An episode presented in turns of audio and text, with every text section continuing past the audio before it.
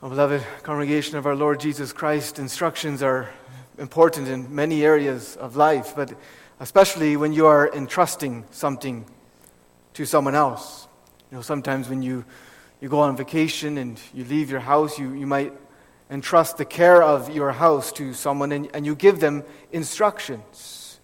Make sure you water those hanging baskets and other things like that. Or, or parents, when you, you go away for an evening and you, you leave your children with, with a babysitter, you give instructions for the babysitter to follow. Or perhaps you're the owner of a business and sometimes you go away and, and you entrust the care of your business, the running of your business to your foreman. You leave instructions for him to help him take care of everything properly. Well, in our passage this evening, Acts 20, verses 28 to 32, Paul leaves parting instructions for the elders of the church in Ephesus. Paul is on his way to Jerusalem. He, he wants to be there for the, for the feast of Pentecost, no doubt, as an opportunity to, in part at least, to proclaim the gospel. And, but he knows that he's going to suffer. He's going to be imprisoned. He, he talks about bonds. And, and so he expects he'll never see these Ephesian elders again. That's what he says to them in, in verse 25. He says, I know that ye all, among whom I have gone preaching the kingdom of God, shall see my face no more. He doesn't think he'll, he'll ever see them again. And so here in Acts 20, he's called a meeting with the elders in Miletus. It's a little ways south of Ephesus because his, his ship didn't take him up to Ephesus, it went to Miletus, and so he called the elders to him and he has this meeting and he entrusts the church into their hands, into the hands of, of the elders. He gives them parting instructions. And in, in light of the installation of office bearers this evening, I thought it would be good for us to consider this passage together. Now, I realize that he's speaking to elders. That's what the text is specifically referring to. And we're not just installing an elder tonight, we're also we're also installing two deacons. But much of Paul's instruction applies not just to, to elders, but also to deacons, and, and even to all of us as a congregation. And hopefully you'll, you'll see that with me as we, as we go through our text. Acts 20, 28 to 32. Our theme, with, with God's help, our theme is Paul's instruction to the office bearers in God's church at Ephesus. We'll see first their solemn responsibility Secondly, their divine appointment. And thirdly, their committed helper. So, what is it? What is it that the office bearers in the church, in God's church, are to do? Well, Paul tells them in verse 28 Take heed, therefore, unto yourselves and to all the flock over, the, over which the Holy Ghost has made you overseers, to feed the church of God, which he has purchased with his own blood that's our task. That's our responsibility in, in a nutshell. Now, again, Paul is speaking to the Ephesian elders here. He's speaking to the overseers, he says. But that doesn't completely exclude the deacons. Because the deacons are, in a certain sense, an extension of the elders. They don't have oversight over the congregation like the elders do. There's an important separation of offices. But their task is really to help the elders in their work of feeding, literally shepherding, caring for God's church. And you see that in Acts 6. When caring for all the needs of the church got too much for the apostles, they appointed men, men chosen by the congregation, by the believers, to serve as their helpers by taking care of the material and the financial needs so that the apostles could devote themselves to the ministry of the word and to prayer. Well, in the same way, the deacons help the elders by caring especially for the material and financial needs in the congregation. And so, in one sense, this charge that Paul gives includes all the office bearers pastor, elders, and deacons. And it's a very solemn charge, it's a very solemn responsibility. First of all, Paul tells them to take heed to themselves. Take heed to themselves. What, what does that mean? Well, it means that office bearers need to watch themselves closely. They need to watch themselves diligently. That's what Paul's saying. Pay close attention to yourselves. Live circumspectly. Stay faithful. Be devoted. Be devoted to God personally. Be, be, be careful to obey His word and, and do it continually, do it unceasingly. Don't ever be careless about yourself, about your own spiritual life and walk. Don't ever take a break from taking heed to yourself. Guard yourselves. Why? Well, Paul explains. He explains in verse 30. This is part of his warning that he begins really at verse, verse 29, but I want to focus on verse 30 for, for, for this part. If we begin in verse 29, he says, For I know, for I know, and what does he know? Verse 30, part of what he knows.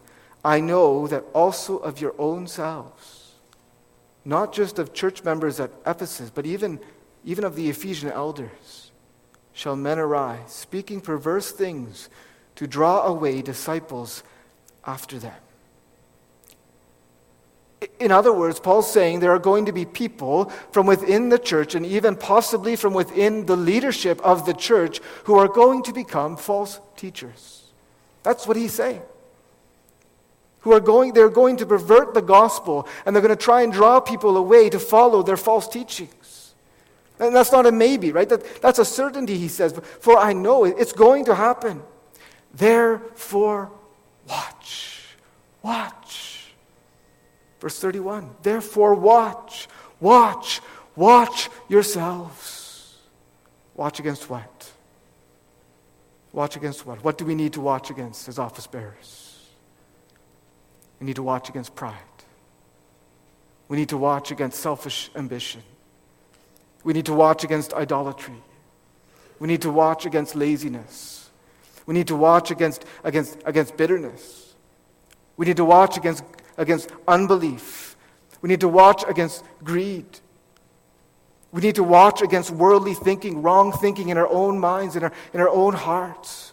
We need to watch against false teachings. We need to watch, above all, we need to watch against losing our first love. What is that? What is our first love? Jesus Christ. Jesus Christ. It's your love to God, your love to Jesus Christ. We need to take heed to ourselves, brothers. That's a solemn, it's a solemn responsibility. And it's not easy. It's not easy. But it is absolutely necessary, especially for those who are office bearers and leaders of the church. You see, Satan has us especially. He has us especially in his crosshairs. Because he knows. He knows that if he can knock us out, if he can neutralize the leaders of the church, he can do great damage to the church as a whole. So, brothers, we must take heed to ourselves. But don't think, congregation, that this is just for office bearers. You, you can just tune out here. You know, there are similar commands in, in other places in the New Testament to all Christians. And we need those commands. We need those commands. We need those warnings, those, those solemn charges laid on us because our tendency, you see, our tendency is to become careless. Our tendency is to fall asleep spiritually, as it were. Our tendency is to let worldliness and ungodliness slowly begin to, to, to, to, to seep into our hearts and lives like, like water seeping into the hull of a boat. Our tendency is to lay down our spiritual weapons and begin to compromise a little here and a little there. And it's so easy to rationalize. It's so easy.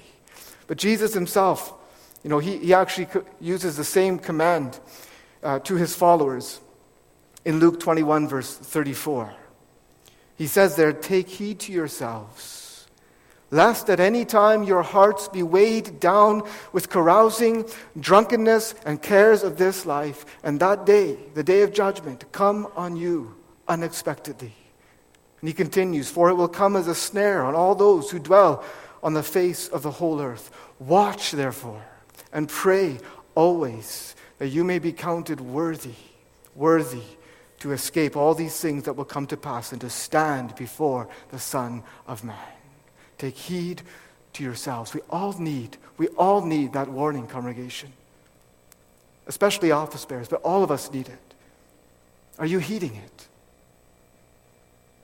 How do we do that? How, how do we take heed to ourselves?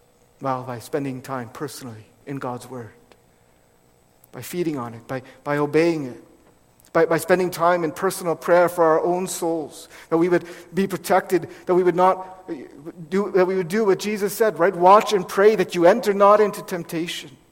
Pray about that. Pray, pray that we would grow in godliness and in, and in holiness, that we would be godly examples to, to the congregation.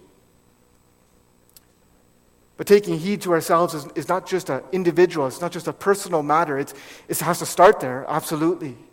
But as office bearers, we should also help each other. We should help each other because we need each other, you see. It's easy, it's so easy to have blind spots, personal blind spots. And so that's why it's good to be open with each other as, as office bearers. We should ask each other how we're doing spiritually and be open, be open about our struggles. Be open about the times when we're discouraged. We should encourage and admonish each other in, the, in the Lord on the basis of God's word and, and be open to that admonishment, be open to that encouragement ourselves. And that takes humility. It takes humility. We must point each other to Christ. We must preach the gospel of the grace of God to each other. We also take heed to ourselves by, by guarding against disunity. Now, I once heard another more experienced pastor give this warning to a consistory that was blessed, really blessed with unity. And his warning was basically this don't take it for granted. Unity is very, he said, unity is very fragile. The best strategy for winning a war is to divide and conquer. And Satan knows that. We must be united in submission to God's word and in love to God and his people. We must take heed to ourselves. And when we do that, then, then we also can properly take heed to the rest of the congregation. And that's also part of our responsibility as office bearers. Take heed, therefore, verse 28, unto yourselves and to all the flock. The, the same careful watch, watchfulness that we apply to ourselves, we are to apply to the congregation, especially the elders. They have the oversight. The calling of the elders, especially, is to guard the flock, to defend the flock, to protect the flock, to oversee, to watch over the flock. Now, not just some of the flock, notice that. Not just some of the flock, not just the sheep that we get along with, not just the sheep that are easy to deal with, not just the, the ones that, that we agree with on everything. We must, we must support and help the weak too, Paul says in verse 35. And really, even if we're going to focus on anybody, it's, it's those who are weak. We must take heed, the point is, to all the flock, every individual, adults and, and children. Now, now, of course, one person can't do that, especially in a church this size. When you have a full time job as well. That's one reason, among others, why we have a plurality, a multiplicity of elders and deacons. We need to share the load, you see. And I want to emphasize that because because, because it can be that we come to this text and, and, and, and it kind of hits us like a, like a freight train almost, and it, it, it, bowls us over, and we, we think we just have to do everything all at once, and, and we get so overwhelmed that we burn out. And we have to make sure we don't do that. But, but the point is, that as a body, as a body together, elders and deacons, we must take heed to all the flock. We must not show partiality. We must actively try and get to know the members and, and, and the temptations they are facing and the struggles they have, the, the, the sins they, they struggle with, the needs they, are, they have as well. We must study God's word so we might know how, what counsel to give as, as office bearers. We must be diligent and watchful in caring for all the flock. And again, it's a, it's a solemn responsibility. Paul makes that clear in verse 29, doesn't he, when he says, For I know this, that after my departing shall grievous wolves enter in among you, not sparing the flock. False teachings, false teachers. We must take heed to all the flock. The responsibility of the office bearers in God's church is to take heed to themselves, to take heed to all the flock and ultimately to feed the church of God. And as I mentioned, that word feed could be translated shepherd. It ultimately means really to, to, to, to care for, to provide the needs of the members of the church. And while the focus here in this context is especially on feeding them the, the Word of God, feeding them the gospel, it can also include material and financial needs. That, that's all part of it. And, and so the responsibility to feed the church also then applies to deacons as well. That's our calling as office bearers, is to feed, is to care for the church of God. The church isn't here to feed us, to care for us. We are here to care for, to, to, to feed the church in humble service to the Lord. What an example Paul set for us didn't he? He tells the elders in verse 20 how he kept back nothing that was profitable unto you, but have showed you and have taught you publicly and from house to house, testifying both to the Jews and also the Greeks repentance toward God and faith toward our Lord Jesus Christ. In verse 31, he, he tells the elders to remember that for three years he had not ceased to warn everyone night and day with tears.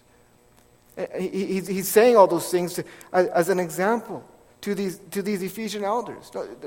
Of course, they're not going to be exactly like him. He was especially equipped with the Holy Spirit for, for full time devoted ministry as an apostle, but, but, but as elders, they, they are to follow his example. As office bearers, they are to follow his example. And that his example should encourage and motivate us as well to be diligent, like him, in providing and in caring for the needs of the flock. You see what a solemn responsibility, congregation, what a solemn responsibility officers, uh, office bearers have. We are to take heed to ourselves. We are to take heed to all the flock. And we are to feed the church of God. It's a heavy, it's a heavy responsibility. But, congregation, you can help make it easier. You can help make it easier. How? By opening your homes up to the elders and deacons. By opening, uh, more importantly, really, opening yourselves up to them. And also as children, as young people as well. By sharing with them your, your struggles and, and your needs. Be, being patient too with their, their shortcomings. And praying, praying for them. And especially also by willingly and humbly listening to and heeding their counsel from out of God's word, including also their loving warnings. Remember, remember that the office bearers, why they're here. They're, they're, not, they're not here to squash you and to they're not, that's not why they're here. The, the, the, office bearers are here for our good, to help us, to defend us, to protect us, to care for us. And we can either help them do that or, or hinder them. But maybe as office bearers, you are thinking at this point, how in the world can we do this? How can we continually take heed to, to ourselves and to all the flock? How can we continually feed the church of God? Well, part of the answer is by recalling our divine appointment. That's our second point, our divi- their divine appointment. You see, Paul not only stresses he not only stresses the solemn responsibility of the Ephesian elders, he also reminds them of their divine appointment. Look again at verse 28. Take heed, therefore, he says, unto yourselves and to all the flock over which the Holy Ghost, the Holy Spirit, has made you overseers to feed the church of God, and so on. Do you hear what he's saying to, to these elders? He, he's saying, he's reminding them, the Holy Spirit has made you an overseer. He has made you an overseer in this flock. You, you've been divinely appointed. Now, if you know the book of Acts, you might say, well, wait a minute, how can that be? I mean, if you look back at Acts 14, verse 23, it says that they, Paul and Barnabas at the time, ordained elders in the churches. And then in Acts 6, if you go even farther back, the apostles told the believers to choose men whom they could appoint to serve as deacons, or at least in a diaconal role. So, so it seems that office bearers, if we look back at Acts, they, they were chosen or appointed by men. And we would assume that, would, that was true in Ephesus as well. So, how can Paul say here that the Holy Spirit has made them overseers? Well, he made them overseers through the decisions, through the choices of men, whether that was the choices and decisions of the apostles themselves or, or of the congregation. And the point is, He does the same today. He does the same today. Through the prayerful nomination and election of men to office, yes, we, we, we conduct the nominations, we hold the vote, and we ask the elected brothers if, if they'll accept. And, and there can be times when, when they have to decline, there, there can be times where they can't accept. And that's all part of it. But in all of it, you see, it's God, He's in charge, it's God who directs the final outcome. And so we've been called, brothers, not simply by the congregation. We've been called by the Holy Spirit. We've been called by God. We've been appointed, divinely appointed, to our various offices. And that should help us in fulfilling our solemn responsibility. It should help us when temptations come. It should help us when things get tough. And things will get tough at times. There may well be times when we, we just feel like quitting. There may, may, may be times when a visit doesn't go well. There may be times where you feel completely at a loss in a particular situation. What do you do? What do you say? There may be times when you feel frustrated at a consistory meeting. There may be times when you feel so discouraged, perhaps even just at your own shortcomings, that you feel like walking away. But then remember, you've been divinely appointed. You will one day have to answer to God for, for how you fulfilled your responsibility, and, and let that motivate you then. Let, let recalling your divine appointment motivate you and spur you on to persevere, to be faithful, and to grow in faithfulness. To grow in faithfulness. The Lord does not demand perfection, He demands faithfulness. Faithfulness. And so be encouraged and to be faithful in dependence on God so that you might hear from God one day those blessed words Well done, well done, thou good and faithful servant. So that when, as Peter says to his fellow elders in 1 Peter 5, verse 4, when the chief shepherd shall appear, you shall receive a crown of glory that shall not fade away. Recall your divine appointment. That'll help you. That'll help you, motivate you to fulfill your solemn responsibility. And it, it encourages you too, because you see, when the Holy Spirit appoints men to ministry, whether that's as pastor or elders or deacons or whatever it is, He doesn't just appoint them and then leave them to themselves. He doesn't leave them to do it on their own. No, He enables them, He empowers them to fulfill their responsibility, He supplies what they need. We read about that in the book of Acts, don't we? How many times we read that the disciples were filled with the Holy Spirit and that gave them boldness to, to, and power to minister. Well, it's the same Spirit who's appointed you to your various offices. What an encouragement that is to, to us. The Spirit has appointed us, and He will not leave us to ourselves.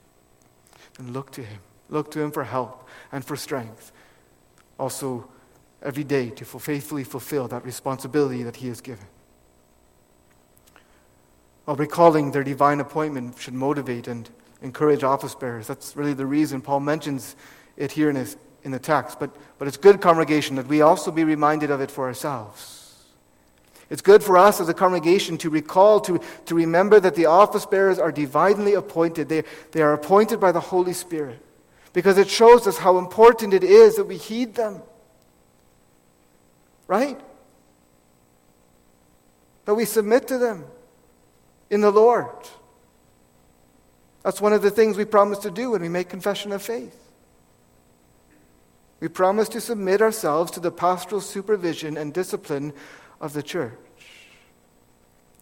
But, why is it so important? Because they are appointed by the Holy Spirit. To refuse to submit to them or to complain against them or to ignore their counsel when it's in agreement with God's word grieves. It's not just detrimental for your own soul, it, it grieves the Holy Spirit. Listen to how 1 Thessalonians 5, verses 12 and 13, call us to treat those who are in office, who serve in office. 1 Thessalonians 5, 12 and 13 says this And we beseech you, brethren, to know or respect them which labor among you, and are over you in the Lord and admonish you, and to esteem them very highly in love for their works' sake. Is that how you regard your office bearers, dear Bethel Free Reformed Church? notice Paul makes no qualifications, no restrictions here. He doesn't say respect them or esteem them highly in love just when you get along with them, just when you agree with them, just when you think they deserve it. He says respect them, esteem them highly in love for their work's sake. I know it might be hard at times for all kinds of reasons, but when it's hard, remember, remember they are appointed by the Holy Spirit. They are called by God. Office bearers are divinely appointed. But they also have a, a committed helper, a committed helper. That's really the second part to the question how, how can we feed, how can we carry out our responsibility?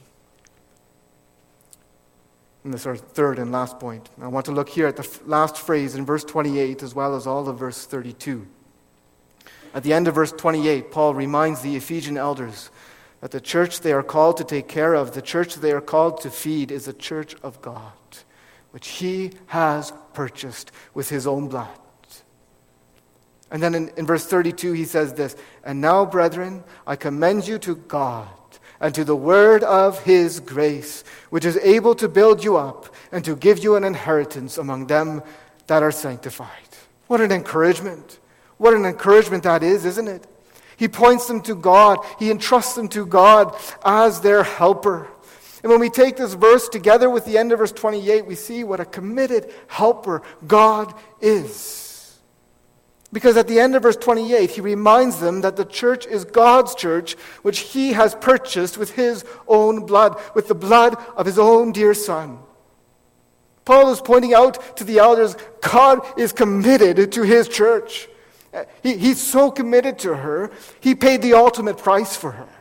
He bought her. I mean, that's, he bought her with his own blood. That's why there's a church in the first place. He bought her with the blood that his son shed on the cross. And in one sense, that's, that's really a, an extension of Paul's warning or, or, or, calling to, to the elders to, to take their calling seriously. Because not to care for the church of God, a, a church that he purchased with his own blood, is a serious thing. But I want to look at it here primarily uh, as an encouragement, an encouragement also to you office bearers especially to you who are, who are just coming in. You, you may feel overwhelmed at times, maybe even a, a lot of the time. But God, God will help you. God will help you. How do you know? I need, I, I'm preaching to myself just as much as to you here. Because he bought his church with his own blood. That's how much he cares for her. That's how much he's committed to her. And since that's how much, that, that, that, that, since that's how committed he is to her, since he cared enough to give his own blood, you can rest assured that he is fully committed to helping you and me and all of us as office bearers in our work. He will help us because the church is so precious to him. And that should encourage you, encourage me, encourage us all to look to him with confidence for help in our, in our work as office bearers. He is our committed helper. So commend yourself. Let us commend each other too in congregation and commend your, your elders, your deacons. Myself as pastor, commend us to God and to the word of His grace. He's our committed helper. We see that in the blood He shed, but we also see it in the resources He provides. In verse 32, Paul commends the elders to God and to the word of his grace, which is able to build them up and to give them an inheritance among them that are sanctified. You, you see what he's saying? He's saying God has not left us to, to, to, to figure out how to care for his church on our own resources. He's not left us to ourselves. He gives you himself. And he gives you his word. And, and, and what a comforting gift that is because this word is it, it's a word of, of grace. of grace. It's the gospel. It reveals God as a God of almighty grace. And it's a word then that is able to build us up uh, as office bearers and, and, and also as the congregation. It's a word that is able to build us up and to give us an inheritance among them that are sanctified, them that are saved and, and, and set apart in Christ Jesus. The point is, God provides all that we need, all that we need to carry out our responsibility. He provides us with Himself, He provides us with His Word, He provides us with His grace. Grace to forgive our shortcomings. And grace also to renew us and to restore us and to enable us and to strengthen us to faithfully carry out our duties. He is and will be our committed helper. So be encouraged. God will help you. And, dear congregation, let us also all look to this same God. He's the God of grace. He's the God who has shed his blood for a church, for a church, so that he might bring her to God, that he might bring sinners to God. So let's look to him then, eh, the one who freely offers salvation in and through his Son, Jesus Christ, and, who, and his shed blood on the cross. Let's trust in him, and let's then also be faithfully committed together with our leaders, whom God has appointed, to him who has faithfully, who has purchased his church with his own blood, and will be faithful to the end. Amen.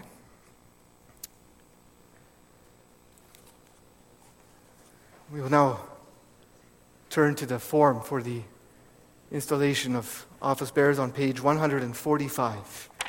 145 in the back of your psalters.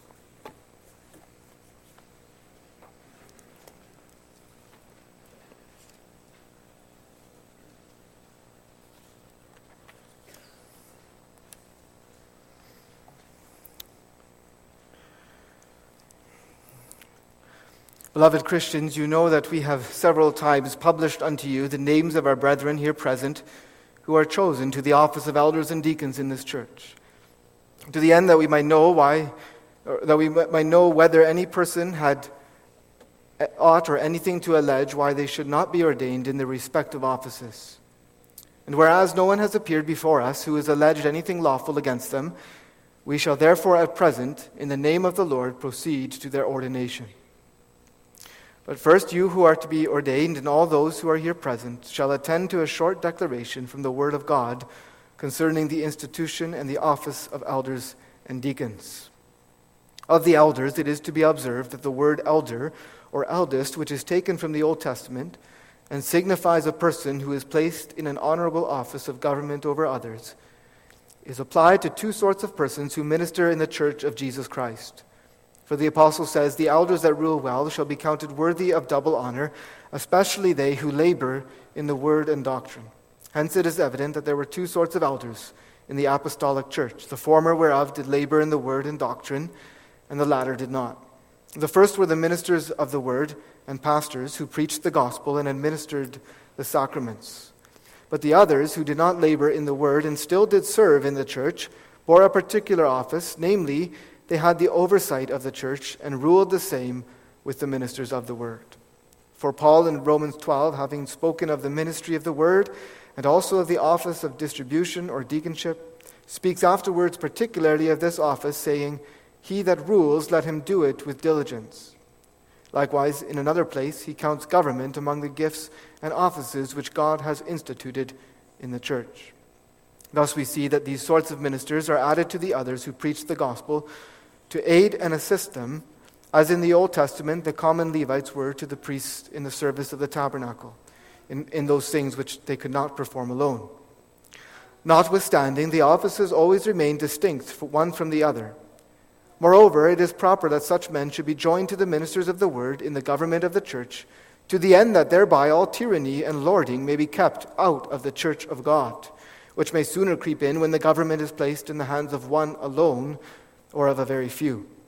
And thus the ministers of the word, together with the elders, form a body or assembly, being as a council of the church, representing the whole church, to which Christ alludes when he says, Tell the church, which can in no wise be understood of all and every member of the church in particular, but very properly of those who govern the church out of which they are chosen. Therefore, in the first place, the office of elders is, together with the ministers of the word, to take the oversight of the church which is committed to them, and diligently to look whether every one properly deports himself or conducts himself in his confession and conversation, to admonish those who behave themselves disorderly, and to prevent as much as possible the sacraments from being profaned. Also, to act according to the Christian discipline against the impenitent and to receive the penitent again into the bosom of the church, as does not only appear from the above mentioned saying of Christ, but also from many other places of Holy Scripture, as 1 Corinthians 5 and 2 Corinthians 2, that these things are not alone entrusted to one or two persons, but to many who, many who are ordained thereto. Secondly, since the apostle enjoins that all things shall be done decently and in order among the Christians, and that no other persons ought to serve in the church of Christ but those who are lawfully called according to the Christian ordinance. Therefore, it is also the duty of the elders to pay regard to it, and in all occurrences which relate to the welfare and good order of the church, to be assistant with their good counsel and advice to the ministers of the word, yea, also to serve all Christians with advice and consolation. Thirdly, it is also the duty, particularly, to have regard unto the doctrine and conversation of the ministers of the word, to the end that all things may be directed to the edification of the church, and that no strange doctrine be taught, according to that which we read in Acts 20, where the apostle exhorts to watch diligently against the wolves which might come into the sheepfold of Christ. For the performance of which the elders are in duty bound diligently to search the word of God, and continually be meditating on the mysteries of faith Concerning the deacons, of the origin and institution of their office, we may read Acts 6, where we find that the apostles themselves did in the beginning serve the poor, at whose feet was brought the price of the things that were sold, and distribution was made unto every man according as he had need. But afterwards, when a murmuring arose because the widows of the Grecians were neglected in the daily ministrations, men were chosen by the advice of the apostles who should make the service of the poor their peculiar business or particular business, to the end that the apostles might continually give themselves to prayer and to the ministry of the word. And this has been continued from that time forward in the church, as appears from Romans 12, where the apostle, speaking of this office, says, He that gives, let him do it with simplicity. And in 1 Corinthians 12, verse 28, speaking of helps, he means those who are appointed in the church to help and assist the poor and needy Indigent means needy in time of need. From which passage we may easily gather what the deacon's office is namely, that they, in the first place, collect and preserve with the greatest fidelity and diligence the alms and goods which are given to the poor, yea, to do their utmost endeavors that many good means be procured for the relief of the poor. The second part of their office consists in distribution wherein are not only required discretion and prudence to bestow the alms only on objects of charity, but also cheerfulness and simplicity to assist the poor with compassion and hearty affection, as the apostle requires. For which end it is very beneficial that they do not only administer relief to the poor and needy with external gifts, but also with comfortable words from Scripture. To the end, therefore, beloved brethren, and I would ask you to rise, Brother Peter Boss and Ben Van Driesten, Jack Vandenbroek, that everyone may hear that you are willing to, to take your respective offices upon you, you shall answer to the following questions. So if you could please rise to as I ask these questions. In the first place, I ask you, both elders and deacons, whether you do not feel in your hearts that you are lawfully called of God's church, and consequently of God Himself, to these your respective holy offices. Secondly, whether you believe the books of the Old and New Testament to be the only Word of God and the perfect doctrine of salvation, and do reject all doctrines repugnant thereto. And thirdly, whether you promise agreeably to said doctrine, faithfully according to your ability to discharge your respective offices as they are here described, ye elders in the gov- ye elder in the government of the church, together with the minister of the word, and ye deacons in the ministration to the poor? Do you also jointly promise to walk in all godliness and to submit yourself, in case you should become remiss in your duty, to the admonition of the church? What is your answer, Brother Boss? Brother Van Driesten? Brother Van Vandenbroek? Well, brothers, it's, it's uh, good to, to see you here. It's my first installation of office bearers, and I'm looking forward to working with you and serving the, the Lord and, the, and His church with you. And I pray that the Lord may richly bless you. And as you take up your callings, also your families, it's a, it's a, it's a cost to, to the families as well. But I pray that they will also be blessed and, and helped and encouraged too. Um, I want to leave, I want to read a text for you that I thought of as I was thinking of you, brothers, and it comes from 2 Corinthians 9, verse 8. 2 Corinthians 9, verse 8, where the Apostle Paul says, And God is able to make all grace abound toward you, that ye, always having all sufficiency in all things, may abound to every good work. So that's an encouragement also that the God of all grace will also provide all you need. And also, I want to thank the brothers who are ending their terms tonight as uh, Brother uh, Jason Bremer, Brother Ben Maljars, Brother Dan Van E, and, and also Brother Marvin Van Manen. We have served together for only a, a short time, but on behalf of the consistory and, and on, uh, of the congregation, I want to thank you for your labors among us as a congregation. And I also thank your families and your, your, your wives and your children, as it's not always easy to bear, to, to have uh, husbands and fathers bearing office. But may the Lord give you a, a good time of rest. And I have a, a verse also for you brothers as well. Second Thessalonians 3, verse 16. Our prayer for you. Now, the Lord of peace himself, and that means really wholeness, completeness, health, everything. The Lord of peace himself give you peace always by all means. The Lord be with you all.